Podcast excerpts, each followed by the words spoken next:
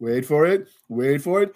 And we're live. Hey, all you crazy sci fi and fantasy fans. It's time for your daily dose of shenanigans over here at the Blasters and Blades podcast. Just a couple of nerdy veterans geeking out over our science fiction passions and fantastical fantasies. A place where magic is king, the sky is the limit, and space is the place. The podcast that puts the fun in dysfunction. So, without further ado, I just want you to know that uh, Madam Stabby took a recording of our last episode. She sent it to the local theme park, and I have been given a job opportunity to um, DJ the ra- the roller coasters. So we're walking, we're walking, we're stopped. Make sure your trays are in the upright and locked position before the roller coaster starts. Did I miss anything? That, that yeah, that's an airplane, dude. You don't have tray table. Man, I'm gonna lose the job on the first day. just, just cut out the tray table part and you'll be fine. You have to secure your sunglasses. Okay, sunglasses. See, I don't ride roller coasters. I haven't been to a theme park since I don't know, like 1990. Uh, it probably what? wasn't that long ago, but it's been a while. That's all I'm saying. All right. Oh, so, with that being said, before we introduce our topic, we're going to let our guests introduce themselves. So, the lovely Mr. John Epple isn't here. So, when he gets on, we'll let him introduce. Sometimes life happens, but we hope he can join us because he got lots of opinions on this topic. Uh, instead, we're going to go ladies first because we are gentlemen sometimes ish. And the ish does a lot of the heavy lifting. But we're going to let Miss Terry K. Job introduce herself to our listeners and viewers. Hi, I'm Terry K. Job, uh, a big fan of Ish. I use it all the time. A audiobook narrator, baby author, and just a fun-loving nerd. And we do have an interview being scheduled that will air sometime after this one, where we talk to her all about the wild world of Terry's narrating. Voices by Terry. Yes. Is that what we're going to call it? The voices. Oh, yes, that could be fun. Head? The voices inside Terry's head. We got to figure it out. Oh, that might be that might be going a little bit too deep. That could get dark. Okay, oh, okay. an episode in itself. yeah, no kidding. We could actually do an episode about writing insanity, like writing crazy people well in fiction. Ooh. That could be an interesting one. All right. Uh and next we have Mr. John Apple. I told you he'd make it. Uh John, I I Nick kicked you out. That, that was all Nick. I gave him the power kind of a bitch already. John, can you introduce yeah, yourself? That, that guy, that's why. Can you introduce yourself? Hi, I'm John. I'm the guy that uh, Nick kicked out. All right. Well, that's an excellent introduction. Sometimes he draws the pretty pictures, he writes the comics, he harasses everyone, and he's got opinions. So, with that being said, Paul, you're next. I'm Paul Sparks. I'm a relatively new author. Uh, I've got a few uh, short stories in a couple of different anthologies. Currently working on three or four different projects. Uh, depends on which way the squirrels have me go. So, um, this is just all new to me, and I'm having a blast. Out freaking standing. Squirrel. squirrel. Where's a squirrel? I didn't see a squirrel. Did I not? Squirrel. Squirrel. All right. Well, I didn't get invited to that party. The next part of the introduction, dear listener, is how we found them. Um, and so, yeah, it was actually at a Sarcasm Anonymous meeting, but we decided we ain't no quitters. So we just left and we started a club and a podcast. So, yeah, freaking A, man. And all right, we have had all of these lovely people on the podcast before. So instead of asking them the religion question, again, we're going to ask them the coffee question because we are sponsored by a coffee. Uh, do you guys have any daily rituals for your coffee or tea? Drink it. Drink it's a good one. How do you drink? Well, you drink it black like your soul, but like do you drink it with anything, like in a special well, cup, I mean, special being food? a ginger, I don't have a soul, so I. I... this is true. Um. All right. So moving right along, Terry. It really depends if I'm working that day or if I'm not working that day, since a lot of my coworkers don't like the fancy flavored coffee that I have because they're boring. They are boring. Change my mind, Nick. Change my mind. I could have right. told you that. All right. And uh, Paul, you don't drink coffee or tea because you're not an author anymore. You've had that card revoked, but I'm assuming you drink things. So yes. when you drink your caffeine, how do you take it? Like, do you drink it in a special mug? Do you say a prayer to the undead because you know you're a heathen?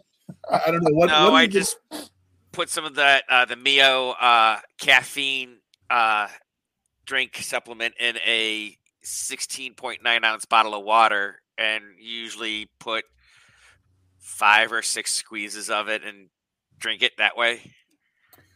Boring. You need to drink coffee. We'll convert you. Um, I don't know about you, Nick and Stabby. You can answer next, but I have my special mug. Uh, when I was a graduate student at Villanova, I um, worked um, the work. What do you call those um, job work study thingies that they do? It's been a while, people, a couple years, uh, and so I worked for food services, and they had these cups. They call them the quarter mugs, where you could get refills for a quarter if you spent twenty dollars at the beginning of the season uh, or the beginning of the semester, and all the college students would buy them because they were from rich, you know, rich spoiled kids, and then they just throw them in the trash. I had like a collection of like a hundred of those mugs, and I finally down to my last three, and the handle's almost broken off, and it leaks. Um, so I'm gonna have to find a new mug. But my ritual has always been my my graduate school mug. It's sad. I'm gonna actually have a funeral. We're gonna bury it in the backyard. Thank you, Stabby. I you feel my pain. She's miming today. The next podcast topic.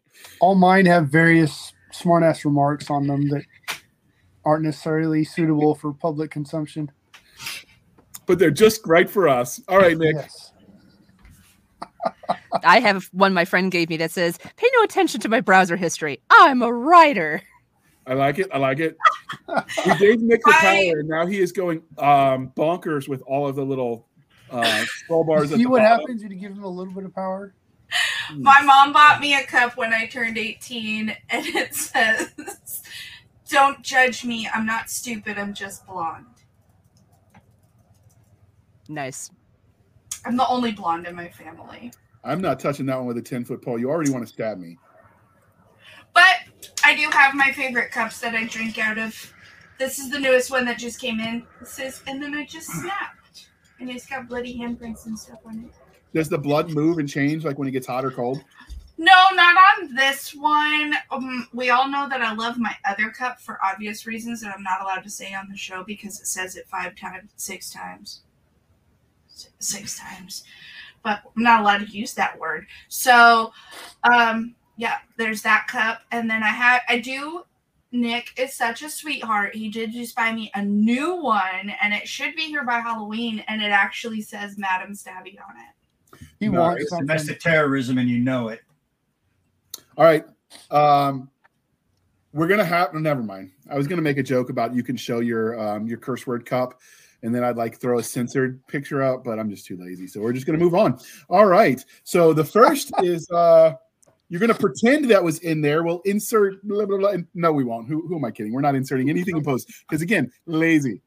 All right. Well, we're we're selectively lazy because they're getting three episodes a week now. So I I, I think it's a balancing act. The Um, only other addition to go in coffee is is whiskey. Whiskey goes in coffee. She, she's got a valid point.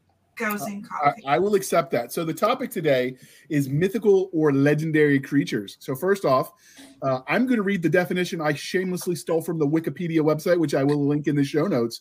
So a legendary creature, also called mythical or mythological, is a type of fantasy entity, typically a hybrid, that has not been proven and that is described in folklore, including myths and legend, but may be featured in historical accounts before modernity.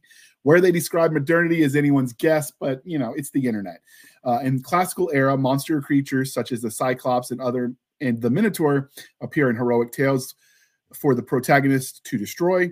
Other creatures such as the unicorn unicorn were claimed in accounts of natural history by various scholars of antiquity. Some legendary creatures have their origin in traditional mythology and were believed to be real creatures, for example, dragons, griffins, and unicorns. Others were based on real encounters, originating gnarled and garbled accounts of travelers' tales, such as the vegetable tail lamb of Tartary, which supposedly grew tethered to the earth. All right, I have mean like gingers with souls? That is, what's that? You mean like gingers with souls? That that kind of mythical creature? Yeah, that kind of mythical creature. But don't worry, um, I'm told Those every creature don't is sold in exist. soul, So Hey JR, yes, Nick didn't get to answer the coffee question. he did not. Nick, grab your sack and just sound off. You're supposed to do this on your own. Oh, I did, but Stabby took over. Oh, I'm sorry, man. Use your big tough. boy Yeah. voice. She does that. It's okay. Okay, what is your? if I use my coffee big boy voice, certain things ain't gonna happen, and I like those things. All right, that is very, very valid for married folks. So we will accept that, and we will move on. And you can answer the the coffee rituals.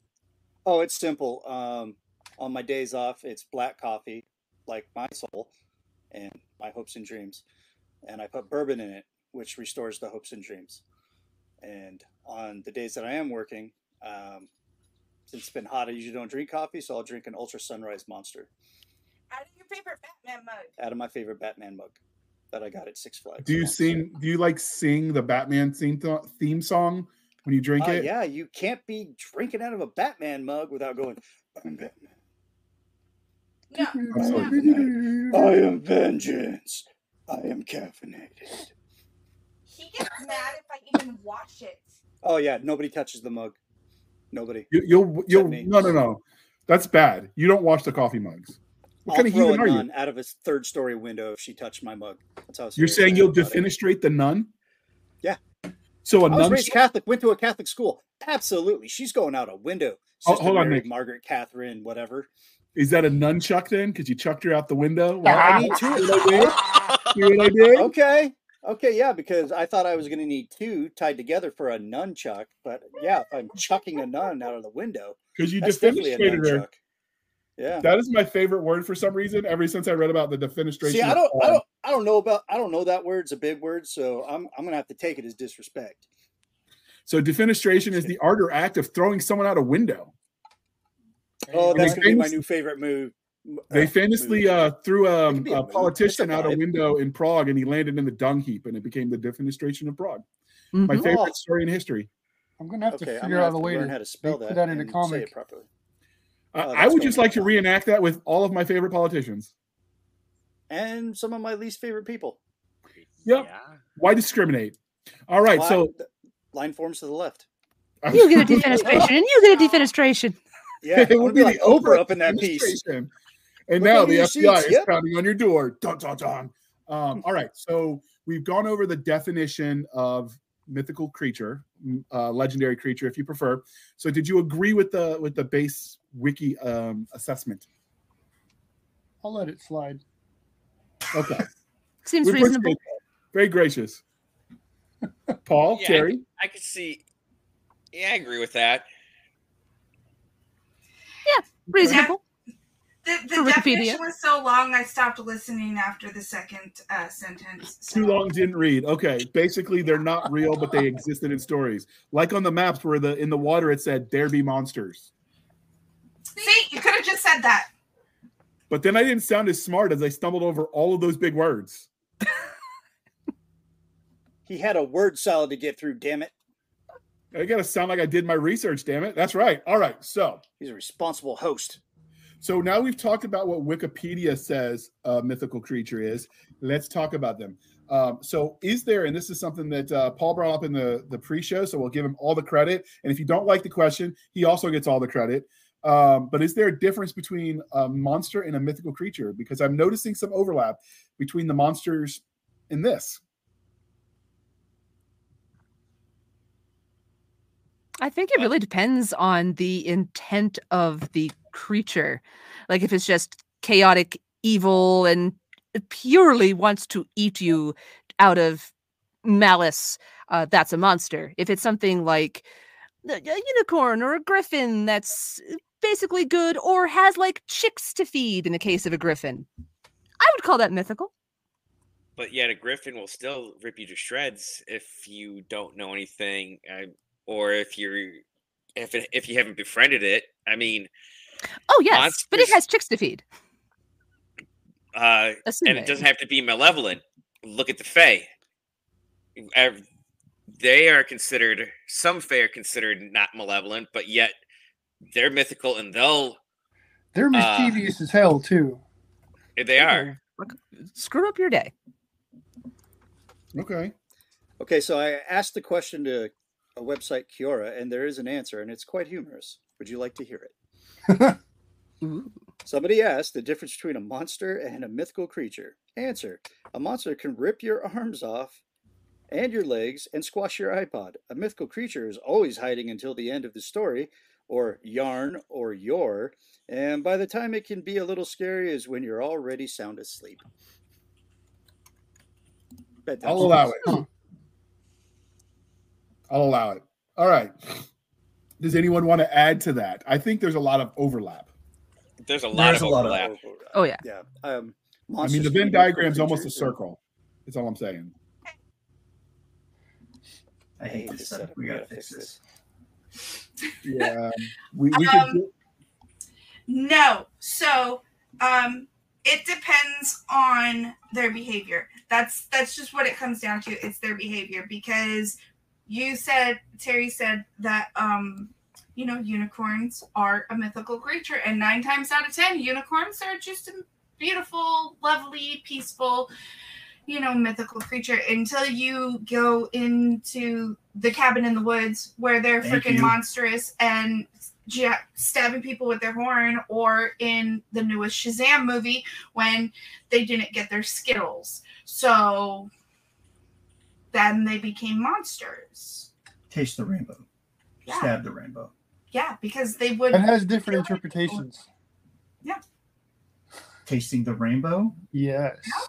Yeah, we It- talked that about depends this. in- on uh, it depends on what you consider as tasting the rainbow. Well, that's a different topic for a different time. I, I was just Exactly. pointing out that it has Unicorns! a different- Unicorn. Unicorns! So for the record, Paul, we're not that kind of podcast. I'm just saying. Unicorns! I'm just gonna keep saying it. Unicorns. Mm. I know that there's only one left because I watched the last unicorn. I know how this ends. Oh, what a traumatizing movie! Was. oh yeah, But amazing. It was- Goes It was amazing. It's probably some of the best animation you're going to see at the time. Oh, yeah. oh, So speaking of the last down. unicorn, let's go for there. What is the first mythical creature you've heard of? Dragons. Okay. dragons. Yeah, I think I'd go for that too. I was Okay. going to say unicorn from the last unicorn because I watched that movie pretty early, but I also distinctly remember sitting on top on the back of my dad's recliner when I was about three as he read The Hobbit to me, which has a dragon in it. So I, I think dragon's probably it for my I first would- one.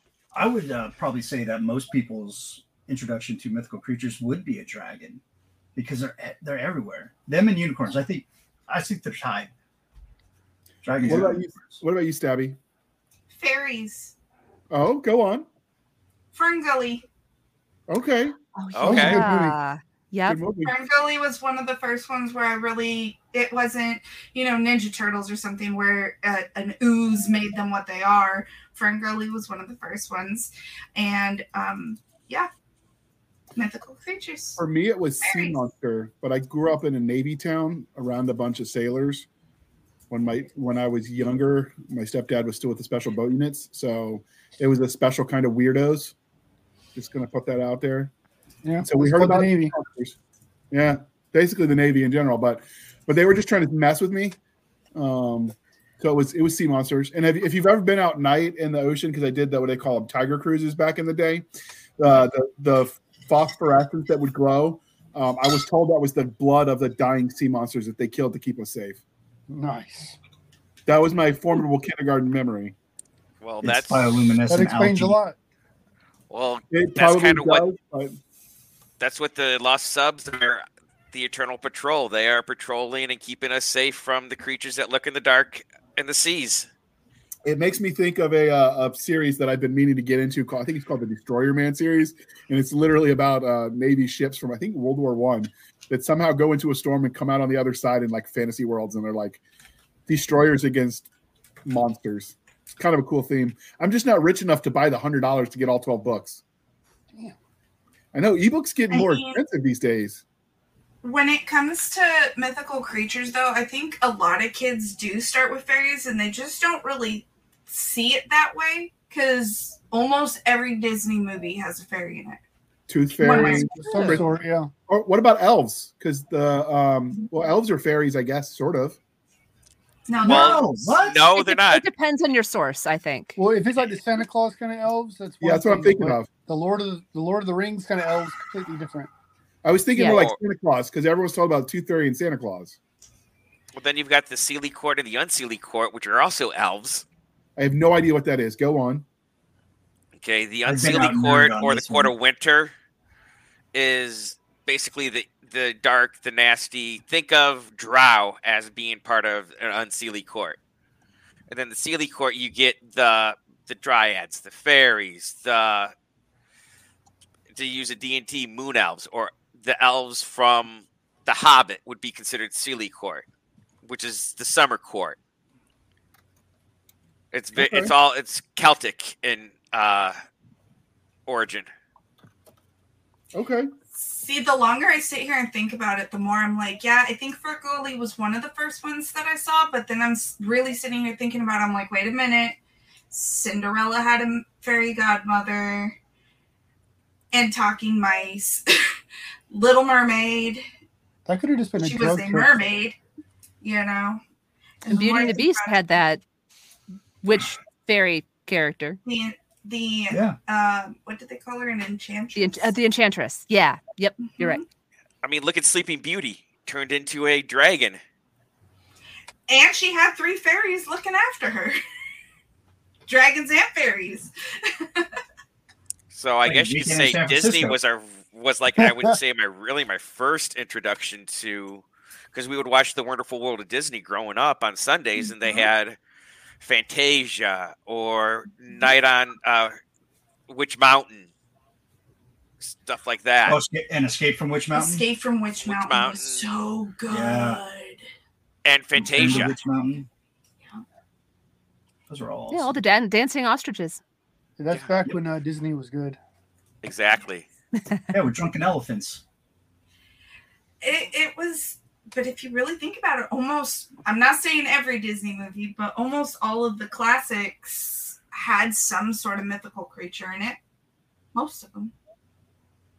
Okay. Actually, Snow White did. Cinderella did. Sleeping Mhm. Beauty did. Uh,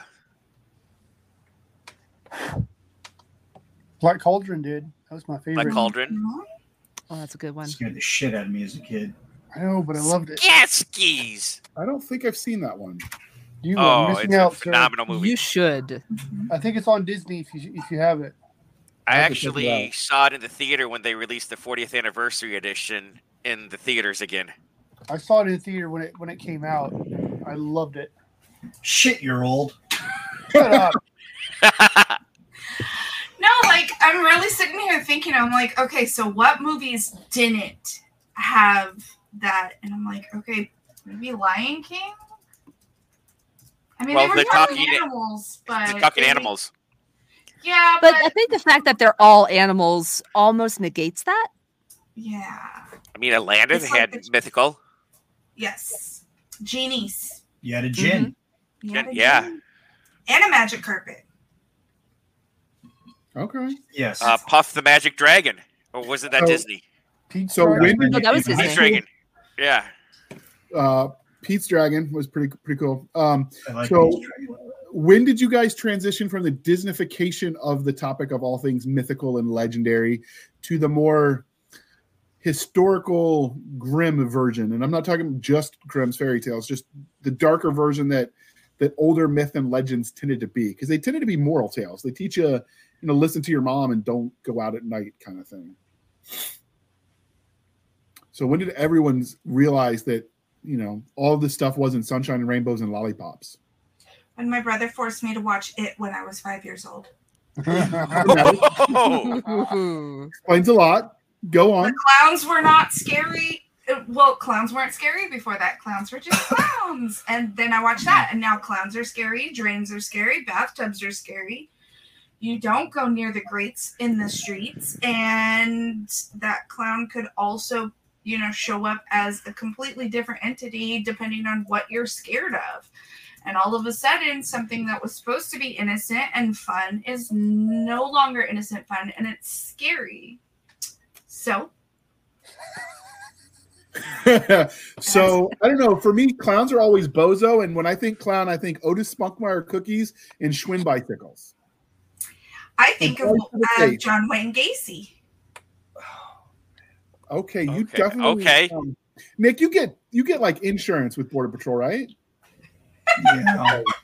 Okay. I'm just saying. bit of it. You asked at what point it stopped being the Disney sweet stuff and it started being the more scary, grim type thing, and it that was the point. That was the breaking point. I did ask. Silly me. All right. What about you, Terry? I actually think it was pretty early. If if you define the last unicorn as not not Disneyfied, because that got pretty dark. There's a harpy. Spoilers. There's a harpy that just straight up killed an old woman.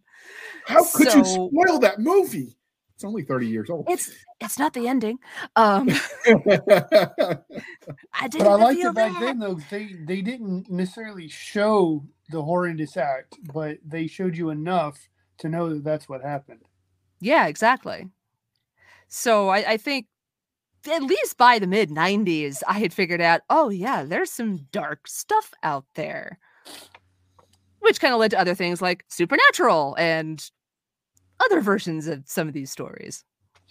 okay. What about you, Paul? Well, I think I was probably maybe seven or eight years old when I snuck to a friend's house and watched Poltergeist.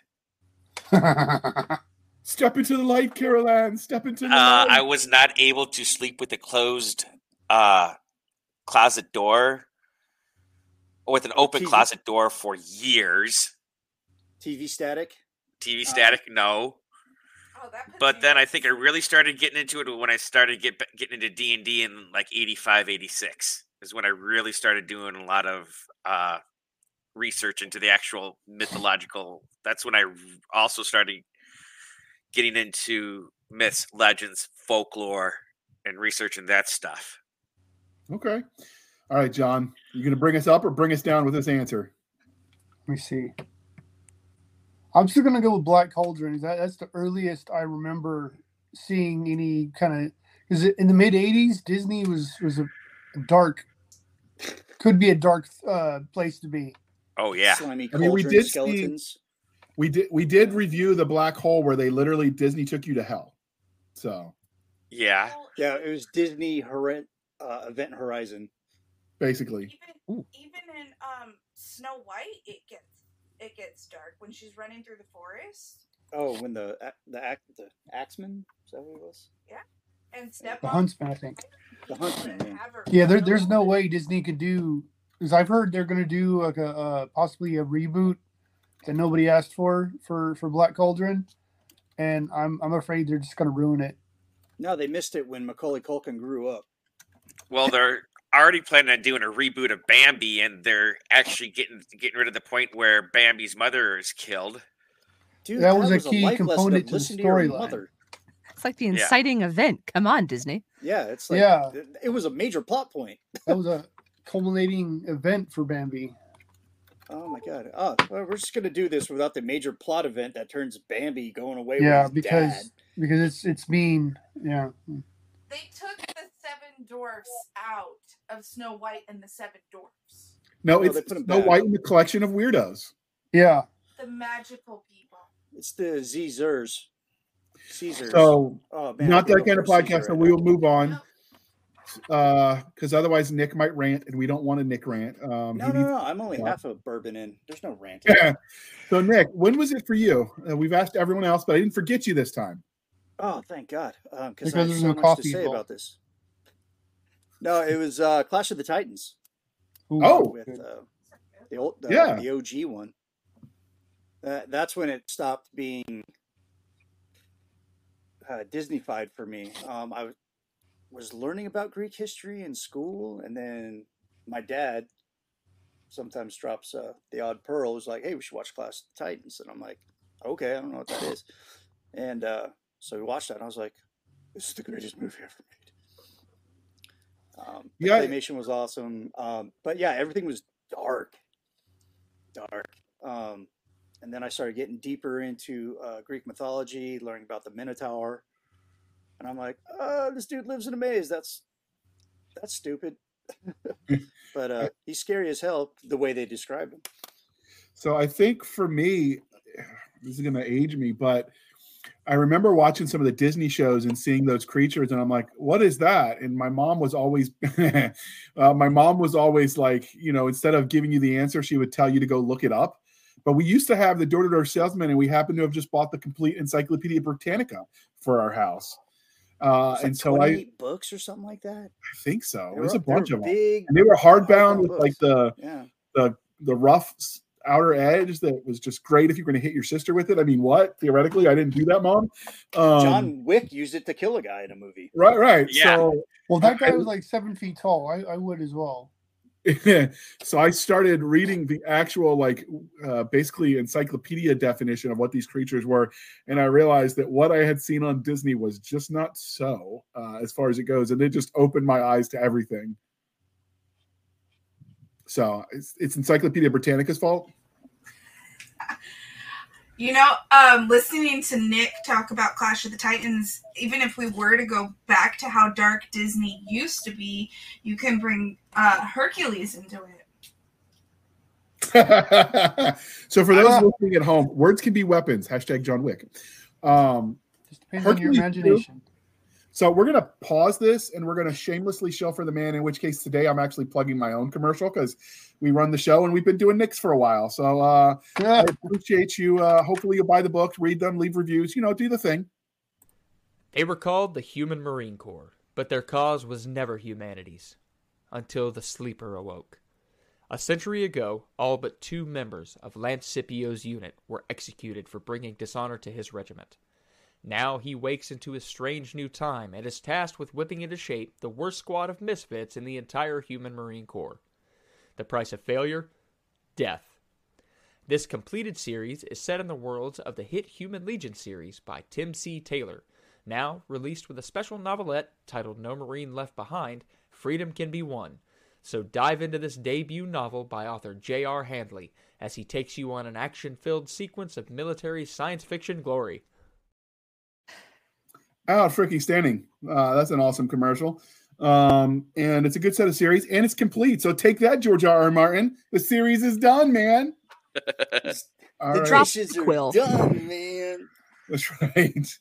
Uh, did you see the memes that are floating around where they found um, additional text for the Gilgamesh and the, the people quoting it are like, and so we found more books for Gilgamesh before George R. R. Martin has finished a series. Oh snaps! Oh, snap. right? That's like, ooh. All right. So we were talking about our evolution of realizing that that uh, the myth and lore weren't as pleasant as Disney portrayed it, and um, somebody mentioned in the comments Jason and the Argonauts uh, to go with Clash of the Titans. So did anybody watch that? What was the what was that Oh, about? Uh, it was one of the. It was after the Golden Fleece. It was one of the first, or one of the ones where Harry uh, Housen actually did all the stop motion photography for it. It was one of the original stop motion for all the monsters, the skeletons, and everything were all stop motion. That's uh, where I, I, I watched it when I was older, but I was just amazed by the detail and how they were able to do all that without CGI back when they actually had practical effects. Fun fact: the restaurant in Monsters Incorporated is actually called Harryhausen's. Just saying. Okay, that's good to know. All right, so we talked about like, does everybody have a favorite? We've talked about what we found first, but do you have a favorite mythical creature? Don't all go at once. I was gonna say it probably honestly depends on the day and what mood I'm in. But probably the most common answers you get from me are unicorns, elves, and dragons. Okay, What about you? Leprechauns. leprechauns that fits. Irish Catholic. Thank I, you. am I'm tracking it. Is there a um Italian? Because you also got some Italian in you. You mentioned. Is there like an Italian leprechaun that we can add in? Just you know, the stereotype. No, um, the Italians believed in fairies, i.e., like in Pinocchio, the blue fairy. Just uh, for the record, Mr. Court Officer, let the record show Nick did point to Stabby when he talked about leprechauns. I don't know Well, why we're the same. Italian leprechauns usually they're called Uncle Giuseppe. Uh, it looks like we lost John. He's going to probably reboot. You know the computer internet goblin. I'm on a bus. Um, all right, so the leprechauns for you. Um, what about you, Stabby? Mermaids. Okay. Mermaids. I'm a mermaid person. I'm a beach person. I, you know, um, um, Nick has gills, not me. But um, I don't know. It's always been mermaids for me. The idea of being able to, you know, swim and live and comb your hair with a fork instead of eat with it. Something about it. I don't know. Oh, you mean a Mermaids. dingle hopper? A dingle hopper. Yeah. I knew somebody was gonna have it. Somebody. I'm glad it was Terry. I'll be here all I. I was born and raised in the middle of a desert. Like the beach was my dream, you know. Getting out of the desert, you dream about the beach. And who lives there? Mermaids. Mermaids live there. And jellyfish. So I watched Cabin in the Woods, and that was the running theme that he always wanted mermaids. And The then merma- when the merman. mermaid at the end is what, well, it made his day less pleasant. So- it's so funny him going from the West Wing to that movie. So, what about you, Paul? What's your favorite? Well, I've got a few, but I, I really like the Kits- Kitsune from Japanese mythos. Uh, maybe because I'm a big Leg- League of Legends fan, and uh, one of the characters is a Kitsune, and I just like the whole idea of cute Japanese fox spirit. I've then I've also got dragons and stuff like that. I mean, it's I'm not picky, but Kitsunes I'd have to say are my favorite. I, I don't know wh- why or how long I've liked them. It's just they've always been that I've enjoyed. Okay. All right. So, Kitsune it is. All right. So, what about you, uh, John? Um, I've always liked centaurs for some reason. I don't know if it has anything to do with me being a Sagittarius, but I've always thought that uh, centaurs were, were pretty damn cool. But I also like chimeras, and uh, I was real big into Greek mythology when I was a kid too. So just fantasy in general, I find interesting. So for uh for the for the um, people that are fans of the Kitsune or wondering what it was, I went ahead and found a picture for you. Um, you're welcome, Paul. All right. So we've got. I is have there a anyone? question who- about centaurs. Go on. Where's the genitals? I've never looked. Is it? I've do you heard think they're it's hung more like a towards horse, the though. front or towards the back? Like a I don't a know, horse. I've heard, I've heard they're hung like a horse though, so I, I don't know. Well, 'cause they're they're part horse. Um, okay. I've Some questions just aren't meant to be. I've always seen it answered, I guess. portrayed like an at least anime or some of the other stuff. What are you that- watching, Paul? Dude, that's called hentai, man. No, Corn, corn. Corn. no. If I've seen pictures where they've had the genitals as in what where a normal horse would be. Okay. You know, it makes sense. I've never. No, it does because into it would look weird towards the front, right? Yeah. I think it would look really weird. So, um, I pulled up a list of mm, the most famous uh, mythical creatures, and it goes dragon, unicorn, fairy, werewolf, mermaid, minotaur, vampire, pegasus, phoenix, basilisk, Ooh, cyclops, Those are cool too. griffin, chimera, banshee, Chimera. kraken, hydra, centaur, ogre, bigfoot, troll, leprechaun, demon, gnome, and ending with a zombie. I love werewolves, but I've always associated them with horror. Monsters. Yeah. hor- You horror associate them monsters. with monsters? and not necessarily mythical it's just- creatures. Well, t- depending on the myth, some believe that uh, werewolves were uh, tied to Diana, which is why they changed in the moon. Interesting. Okay. Uh, Artemis, or if you're going with uh, Greek Artemis, which is uh, the huntress. That's huntress, why they. Uh, that's why they s- change in the moon is because of the tie to because Diana was a moon goddess, Artemis was the moon goddess, and one his one myth I heard was that the original the uh, the original werewolf made a pact or something with Diana and or a curse of some sort, and that's how it progenerated throughout history and why they're tied to the moon, which is why silver is supposedly useful against it is because silver was always associated with the moon. And since werewolves have a direct connection to the moon, the silver would act as a antagonist to block any powers that they would get from the moon. Stuff like that. Okay, for me, I don't know. I always like the Selkie just because I grew up in Navy Town, so it's the water creature that can like shapeshift. Uh, and it's kind of cool. Like you know, Little Mermaid was a thing when we were kids, and the the idea of just Yeah. you know fighting sea monsters with a trident sounded cool. So the Selkie was you know what I found when I went looking in Encyclopedia Britannica for uh, sea monsters. So Not the Loch Ness. Nessie too, but I don't find her on a list of um of legendary creatures because most people that attribute that to like um I don't know, like a, a cryptid more than a legendary creature, like an ancient dinosaur type creature that just didn't die like we thought.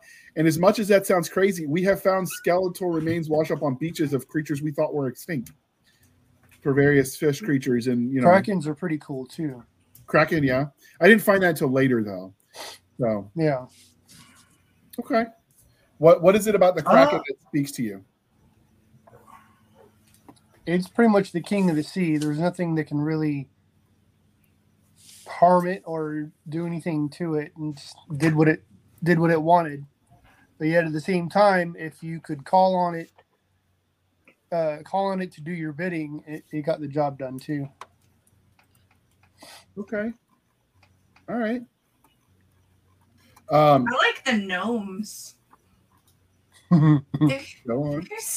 they were so mischievous. they're just so mischievous. How can you not love that? Like they would just fuck with people.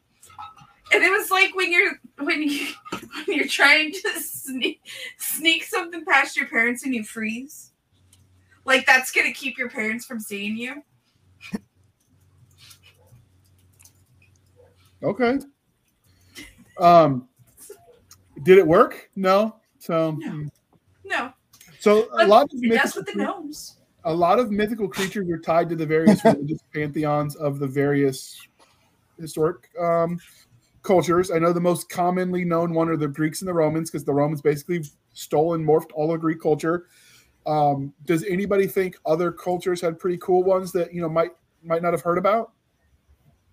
Uh, the Japanese. got a ton of them. Japanese oh yeah, are good. Japanese, There's the yokai. lot I mean, that's where the fun- kitsune come from. The There's a Oni. lot of fun Japanese. Celtic and uh, Mhm. Gaelic ones as well. I mean, shoot, even the Indian, Indian and uh, Filipino, uh, the, have some Filipino really has some fun ones. like the Pengalin.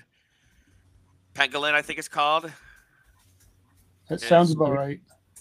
Really Native Americans have the Wendigo. Skinwalkers. skinwalkers. Ooh, Thunderbird. Arizona shit. I don't mess Utalisi. with that. Utalisi. Okay, keep going. My ex-wife. Uh, you got I was got- going to say something like that for mine. African voodoo. You got a lot of voodoo and Haitian voodoo. You got African, some of the spirits of the land in Africa from the Zulus or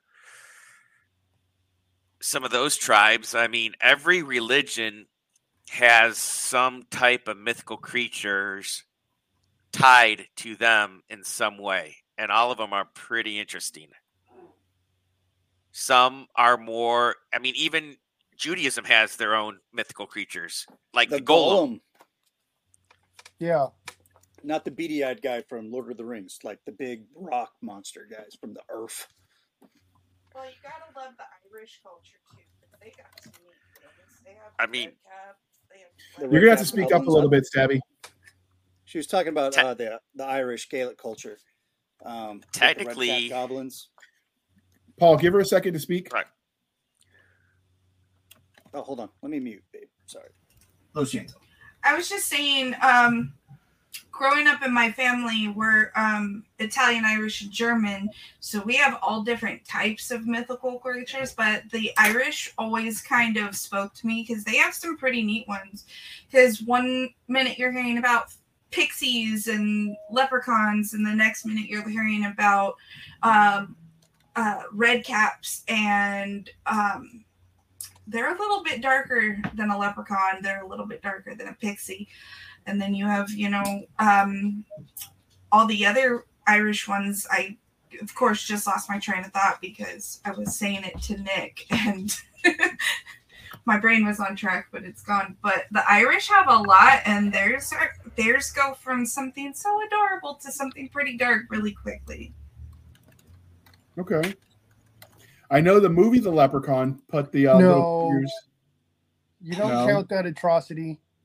or Go those on. atrocities, I should say. I don't know. I thought it was a funny movie, like a campy horror movie. Come on. It Oh, had, I think uh, we might have lost a friend. Davis Go on. in it. Willow And, uh, was good. That had a lot of good fantasy characters in it.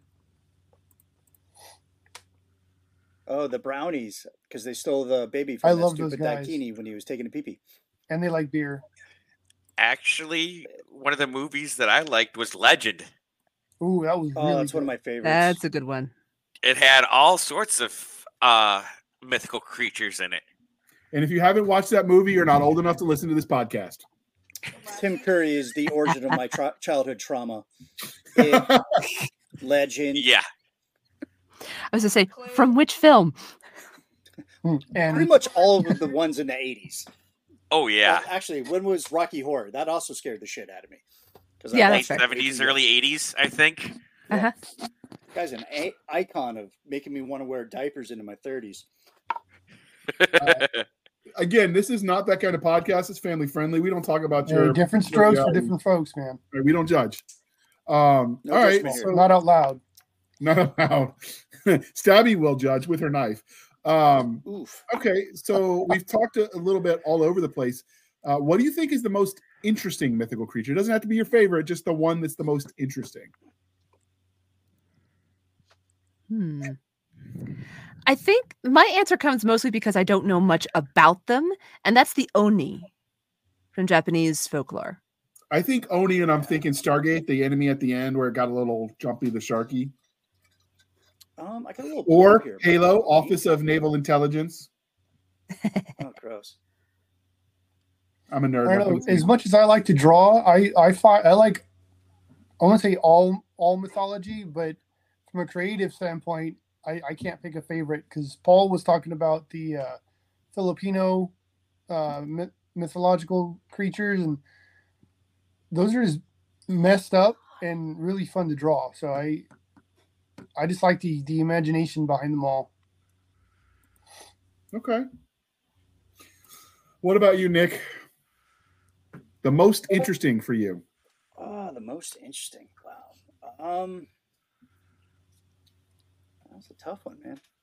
You want me to answer while you think So about it? great- Yeah, move on, man. While I while I give this some thought. I'm gonna say the dragon. I think is the most interesting to me because it spans so many cultures and has so many different aesthetic looks and, and lore behind it, and it makes you wonder what about it crossed so many cultures.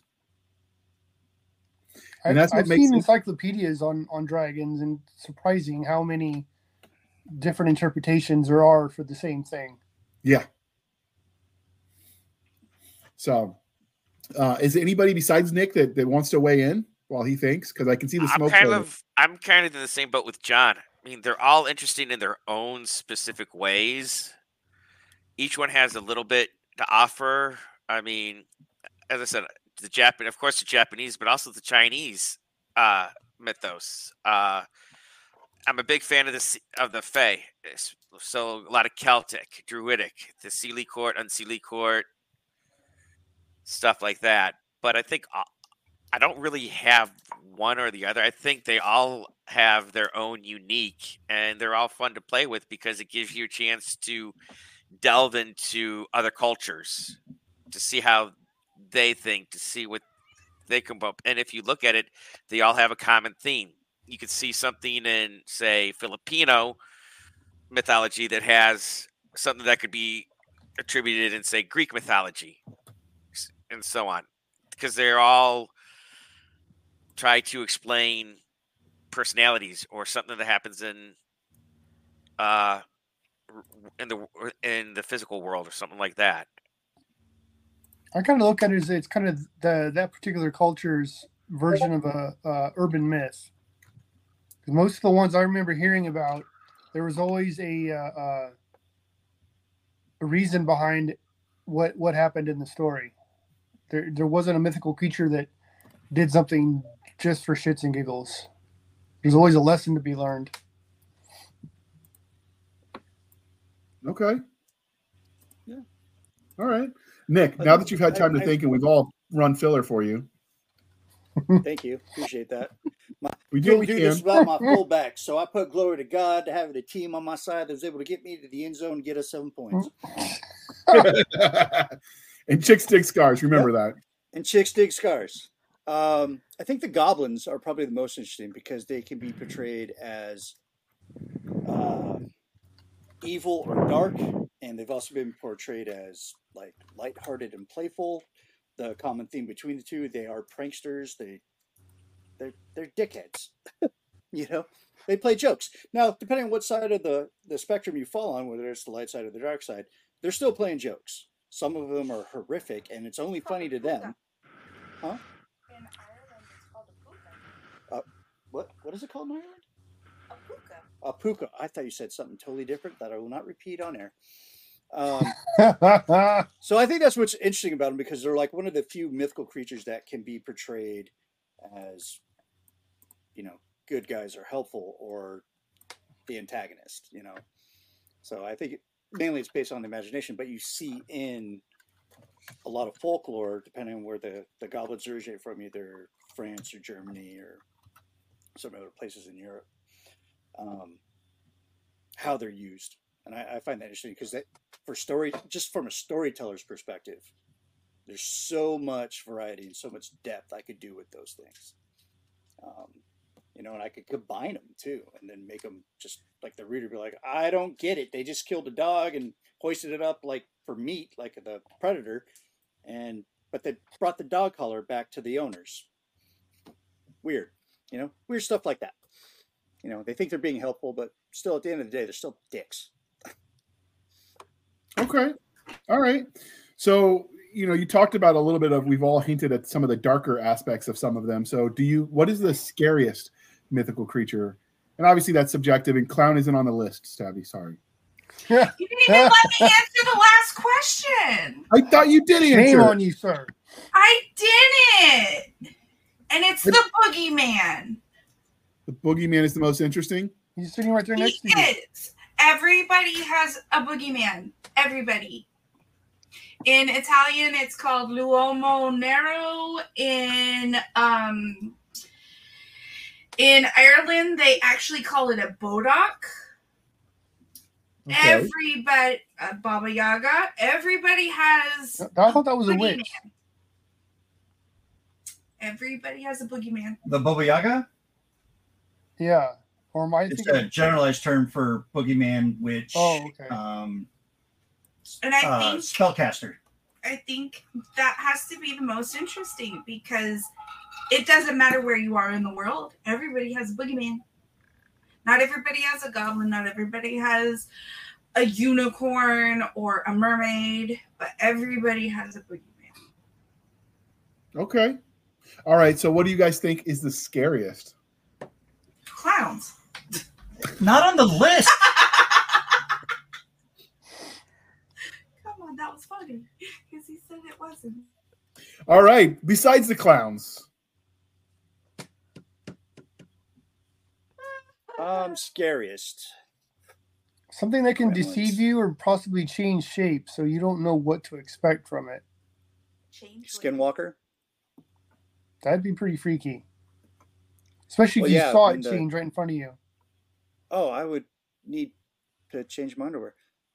I have to agree with John. Skinwalker is probably the scariest because it can change shapes. Anything that can change shapes on you, you know, like John Carpenter's thing, scary, scary as hell. Because you don't know who to trust or what to Yeah. trust. That was actually one of the my answers too. Was the shape shifting had to be one of them, just because they could be anywhere among you, and that's kind of what makes them scary. Um, although you can kind of play with that. Like I've read some stories where somebody gets bitten and they turn into a shifter, but instead of like a scary wolf, they become a poodle, and then you just laugh at them. Yes. Um, yeah, I, I definitely think shifters are right up there with the scariest. There's one in Babylonian culture that I did some research on when I was uh, writing a short story a while ago, and I'm going to butcher the pronunciation, but it's Pabilsag, uh, P A B I L S A G, which is a Sagittarius-like creature, but it's got a scorpion tail, uh, and it's pretty deadly. Uh, some Like a Babylonian, chimera? No, it's what? Like a chimera? almost um i couldn't find a picture of it. There's not a lot that survived from babylonia unfortunately. Um, but they had some pretty interesting gods um and goddesses and, and creatures that survived mostly through letters that they were sending out in, in cuneiform and whatnot. But uh, that's a pretty good one. And then the bugbear which everyone thinks about from d&d but was a celtic child-eating hobgoblin. So I, I heard stories of those when i was younger. Better do your chores or so Oh, Now now that I- talk about like the south of the border stuff, like the uh, Chupacabra? Cabra. Chupacabra, La Llorona, you know, which is just a spiritual entity, but those are all mythical creatures. Uh, the Cucuy. Oh, the Cucuy got in here. I work with a lot of Hispanics and they tell me about that stuff. And I'm like, man, that sounds scary as shit. Okay. I don't want to, I'm not going south of the border. Not even for Taco Bell. I'll keep that. Well, if you're south of the border, why would you eat at Taco Bell when you could get That's all not like, real Mexican food anyway. the authentic Sure stuff? is. At 3 a.m., it's real Mexican food, believe me. I think the scariest for me is the Shoggoth, Which is go on. Go Uh, on. an amorphous mass uh, void with multiple eyes and suckers. It's the one of the minions of Cthulhu. nice. Oh, the Is, old uh, ones. minion of the old ones. Mm. That was another thing we never really touched on with mythical creatures are the old ones. I have read a little Yeah. bit of love uh, H.P. Lovecraft's work. That's some fascinating visuals as well. I, Oh, I did. really uh, the I did, Animator is a, one of my favorite movies. That comes from H.P. I did. Lovecraft. A, I did a, a short story called was from based on the Shadows of Innsmouth, and all the creatures in there look like they were fishmen, like a creature from Black Lagoon. I mean, I knew, I know, I knew after the after I read that book that he was just a raging uh, racist, but he, ignore all that. His work was fascinating. Separating the art from the artist. I get it. Yes, sometimes you have to Except to. for Hitler. I don't care if he was a painter. He's No. a schmuck. Yes. I think scariest for me. mouth. oh. I was saying punch Nazis in the face. Silence, John. Terry needs to speak. Oh, mm.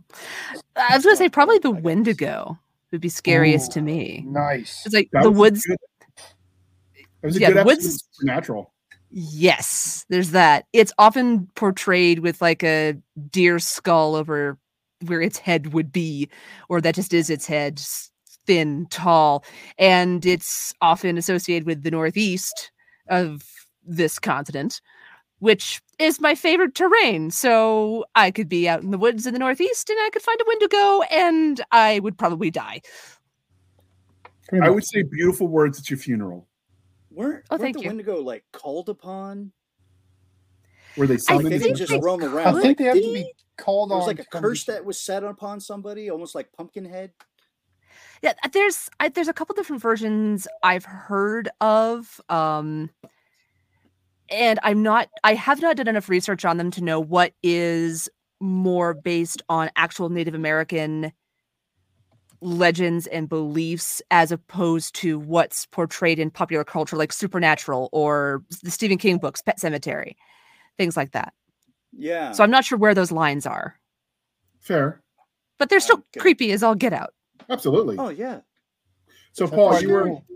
you were throwing something in a side comment that was germane to the topic. So, could you could you throw that out there for the listening audience?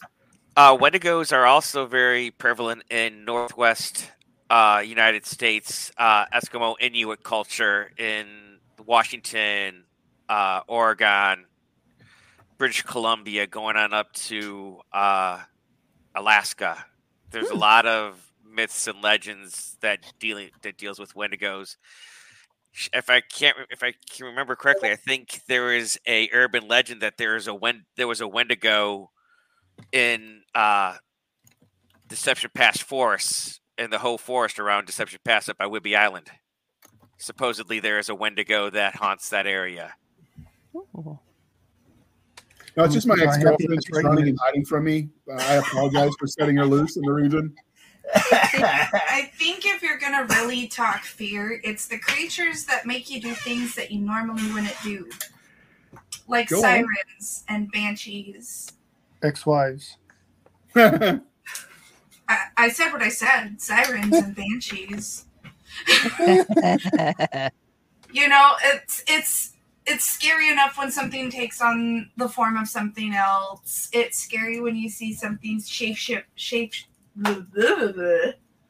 shape shifting in front of you. But think about seeing something and it telling you to do something that you normally would just never do, and you do it just because it told you to.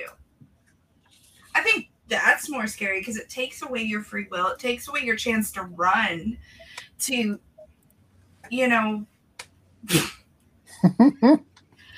but um, it, it it takes away your ability to do the natural human thing and protect yourself.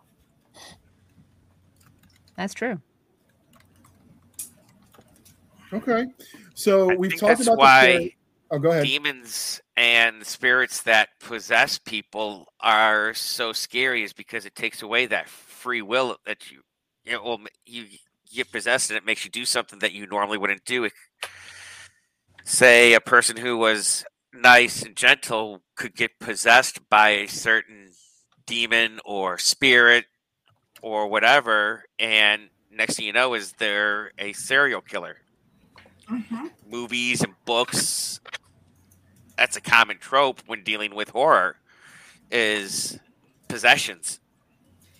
And a lot of videos have been coming out of, you know, people out on their first fishing trips overnight or their first time being on crabbing boats.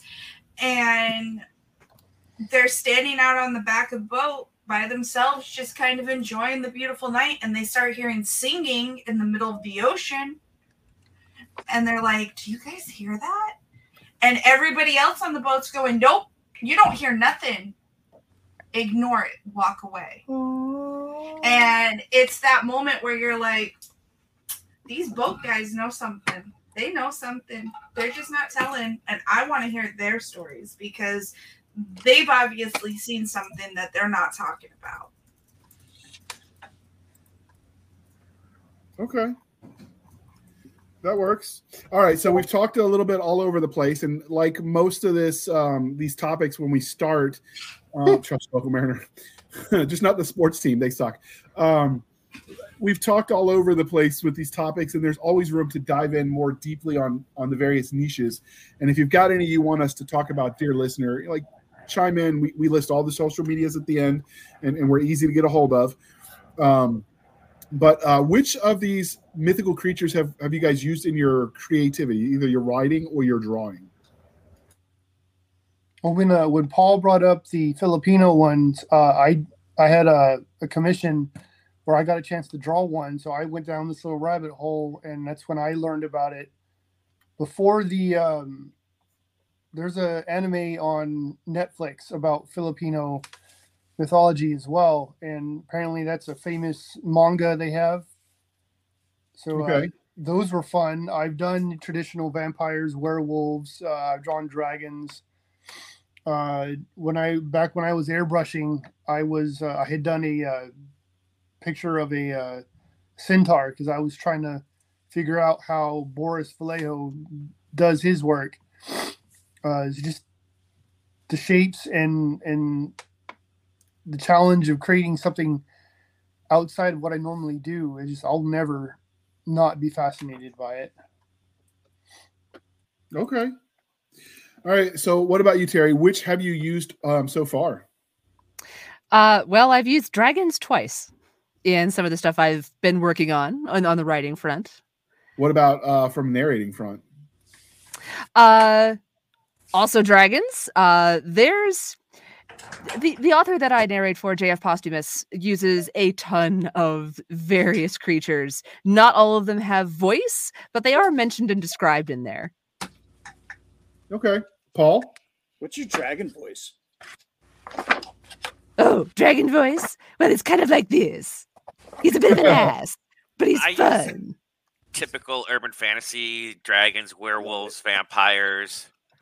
Uh, I've got an idea that I'm working on where they exist, but there's a veil that keeps them hidden. And if you're aware, you could see it. And I always hated the whole idea that just because they're a vampire, they're evil. You could you could do th- say you could have a good vampire. I mean, TV show Forever Knight. Nick Knight was a uh, cop vampire. Just because they're you're a vampire doesn't necessarily mean you're an evil, blood sucking uh, demon from hell. It's all about the, your actions. Same thing with angels or demons.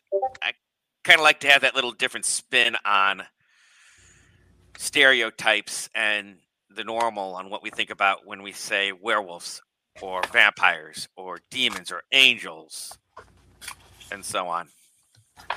I would have called that show Vamp Cop. So, Nick, which have you Yeah. used in your in your either your writing or your drawing? Because you've done both now. Um, I uh, spoiler alert for all my Apogee Comics fans because this comic one day will show up and I'll promote the hell out of it. Um, I have this character named Neferin Vlad Dracul. Uh, he was turned in Ireland, um, shunned from his village, traveled east, ended up in Wallachia, and came across a young man coming from another war called Vlad Tempest. And he ended up, because he was starving, he sucked him dry.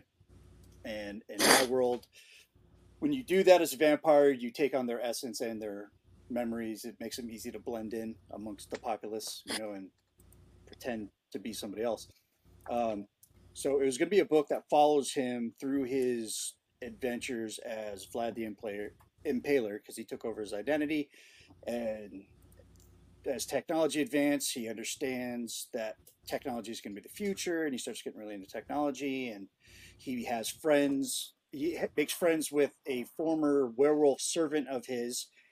One day he's like, you know, this is kind of stupid. You guys are just as powerful as us. We should just be friends. Eventually, in modern times, the werewolf named Ezekiel, he calls him Zeke, open, opens up a bar in New York City called Hair of the Dog. Sounds we like my actually kind of have a place. bar named that in Virginia Beach near my mom's. Is there really? Does it have a werewolf head on it? Because that'd be cool. It actually has a. You know what? I'm going to take a picture of it next time I go, and I'll send it to you. So, because this is going to like open up the uh, paranormal um, type side of Apogee Comics. Uh, he's going to be the lead. He's going to be the uh, the Constantine, the Dylan Dog. The Australian uh. Hellblazer.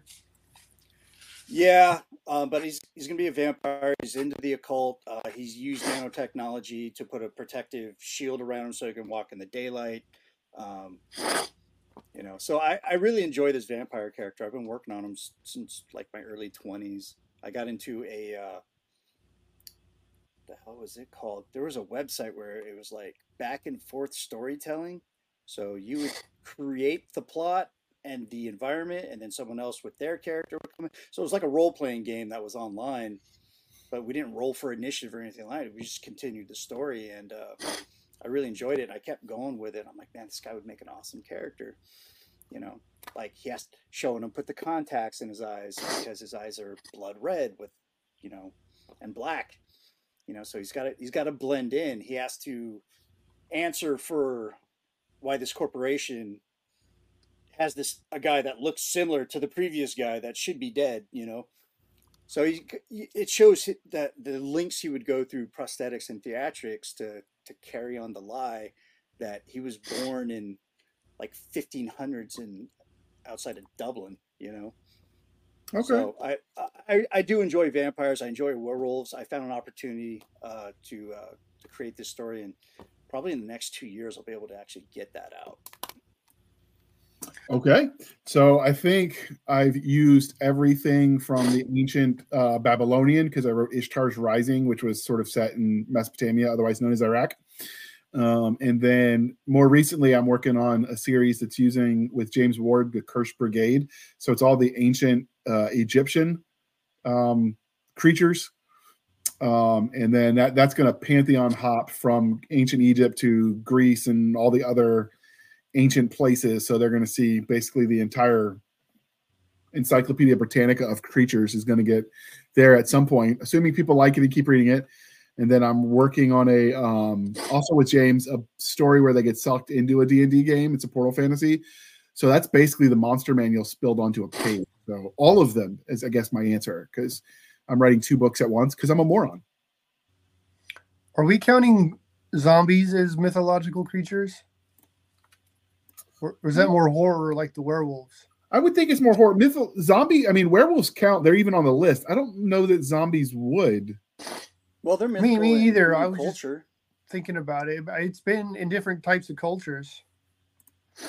I, di- I didn't know. Well, Egyptians. I mean, Anubis had the army of the dead.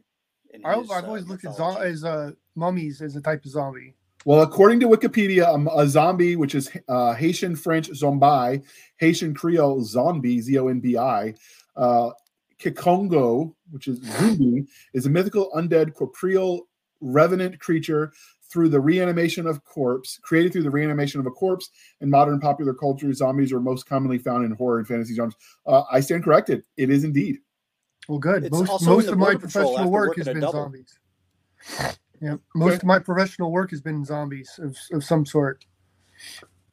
All right. Well, then that counts. So, with that being said, um, what is everybody? We're going to start with you, Paul. What are you writing, and how can they find you?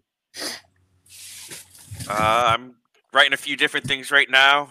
Uh, you can find me on Twitter. I mean X. I've got an Amazon author page. I've got a Facebook author page. And one of these days, I'll get around to making a website. Yeah, I mean, they're sometimes optionally good idea. All right. So, what about you, Terry? What are you writing, and how can listeners and viewers find you on the wild, wild interwebs? Uh, right now, I'm working most somewhat diligently on a short story that also happens to include two dragons. Haha, thematic. Uh, and I'm most commonly found, if you search a little bit, on the Book of Face. Oh, Terry, did you ever watch stinging. the Starsky and Hutch movie? I have not actually. Okay, so there's a line in there because you said two dragons, and he's Starsky and Hutch are talking to a prisoner, and they'll he'll only give information if they do weird dragon stuff. and he goes, and it's Will Ferrell playing the character too, so you know it's gold. And he goes, "All right, guys, I'll give you a little bit more, but I got to level with you. It's gonna get a little weird." Two dragons. Oh boy. Watch that movie. You'll laugh. Hopefully, you'll laugh. Uh, if not, feel free to email me and tell me I'm full of shit. and if I'll you need to send mind. them your therapy bill, just do that too. Clearly. Yeah, Nick pays for therapy apparently. Hold on, let me see that banner one more time. Oh, I deleted it. I deleted it. Oh my god, that was. A... All right, so uh. John, I, I I muted you while you were talking, so let me unmute you. But what are you working on, and how can they find you on the wild, wild interwebs? Uh, I'm on all the main uh, social media under Seclusion Studios. I've done uh, Exodus Z is my latest book. It uh, recently got funded on Indiegogo this time, and uh, I think we're working on fulfillment. I have to get with my writer because I think by the end of the week or the end of the month we're going to be starting production on issue two of uh, of Exodus Z. Uh, I found that sketch for that Filipino uh, artwork I told you I, I had done. So uh, monsters in general are are fun. I've done um like creature from the Black Lagoon type monsters. The for the Lovecraft. Most of my professional work has been zombies. I've done some concept work for a book where mo- the mo- the creatures in that were werewolves. Uh, so just anything scary, I, I seem to like drawing. Is the Seclusion Studios a hint to friends and family to leave you alone so you can work? No, I came up with that when I was in high school, actually, because I, I think that's when I started realizing that I liked being alone and away Okay. from people. All right. Well, this is the part of the introduction. Introduction. The podcast. I will speak. I promise. Uh, where I remind you to please be kind and speak your mind on the reviewing platforms. Your reviews help the right readers find the right book. So do your part. And if you're a comic book reader and you can't find a place to review, start your own dang website and do comic book reviews or something creative, and review them there. But either way, you should share the thoughts of the things you read. It helps the authors you know be motivated and understand that you want more and if you don't do that you can't complain when your series die on the vine all those For books you never got real. endings to if you had reviewed it maybe it would have just saying nick did you want to do you want to add something to that i'm seeing you give me the look No, I was agreeing with you, man. I was a cheerleader back here. I'm like, for real, dude. Review Ow, that comic. that's right Review that uh, book. Woo! At least the good ones. the, the good ones right share your thoughts tell How are you uh, gonna know if you don't read them? Outstanding. And uh, speaking of stalking people online, you can find us on our link tree, L-I-N-K-T-R dot E-E, link tree slash blasters and blades podcast, where we link to all the things, the BitChute, the rumbles, the twitters, the email, which is blasters and blade podcast at gmail.com. Uh, Madam Stabby Stabs, Instagram and Twitter, where you can send her all the hate mail. She will make you cry though. So just fair warning. We link to our. Facebook group and Facebook page, which coincidentally are named after the podcast. Three guesses what it's called. All right, you got it wrong. Moving on. And finally, we have our website, which is W. Everyone knows it's stuff. Anyway, anchor.fm slash blasters dash and dash blades. Again, anchor.fm slash blasters tech and tech blades, where for as little as 99 cents a month, you can help keep the lights on and the co host caffeinated. And Stabby, you, she will make you cry. Uh, that- she charges extra for that, though, just so you know. Uh, or you could support the show more directly on our buymeacoffee.com slash author J.R. Handley. Again, buymeacoffee.com slash author J.R. Handley. Be sure to put in the comment section it is for the podcast, and I will keep my co-hosts duly caffeinated. They will drink the Java till it pours out of their ear holes. Speaking of the Java, if you uh, if you like good coffee and who doesn't, and you want it made in America because that matters to you, uh, Coffee Brand Coffee is the place to go. Use our uh, link in the show notes, or just go to their website coffeebrandcoffee.com and use the code podcast grunts, and you will save ten percent off the cost of your product.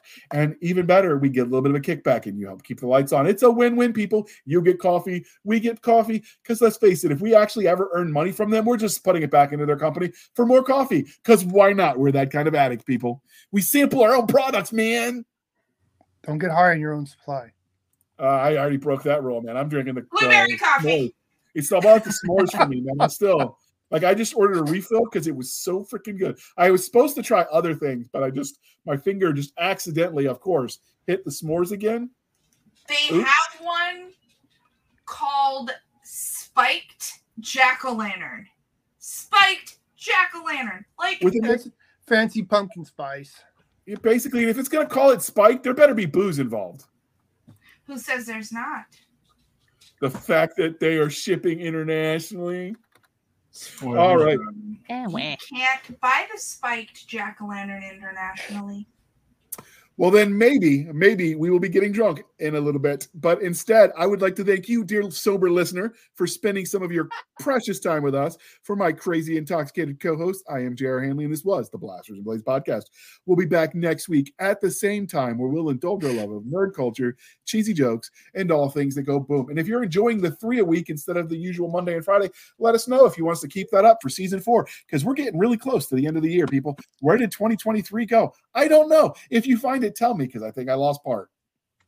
And with that, Let's do the time warp again. are oh, you want to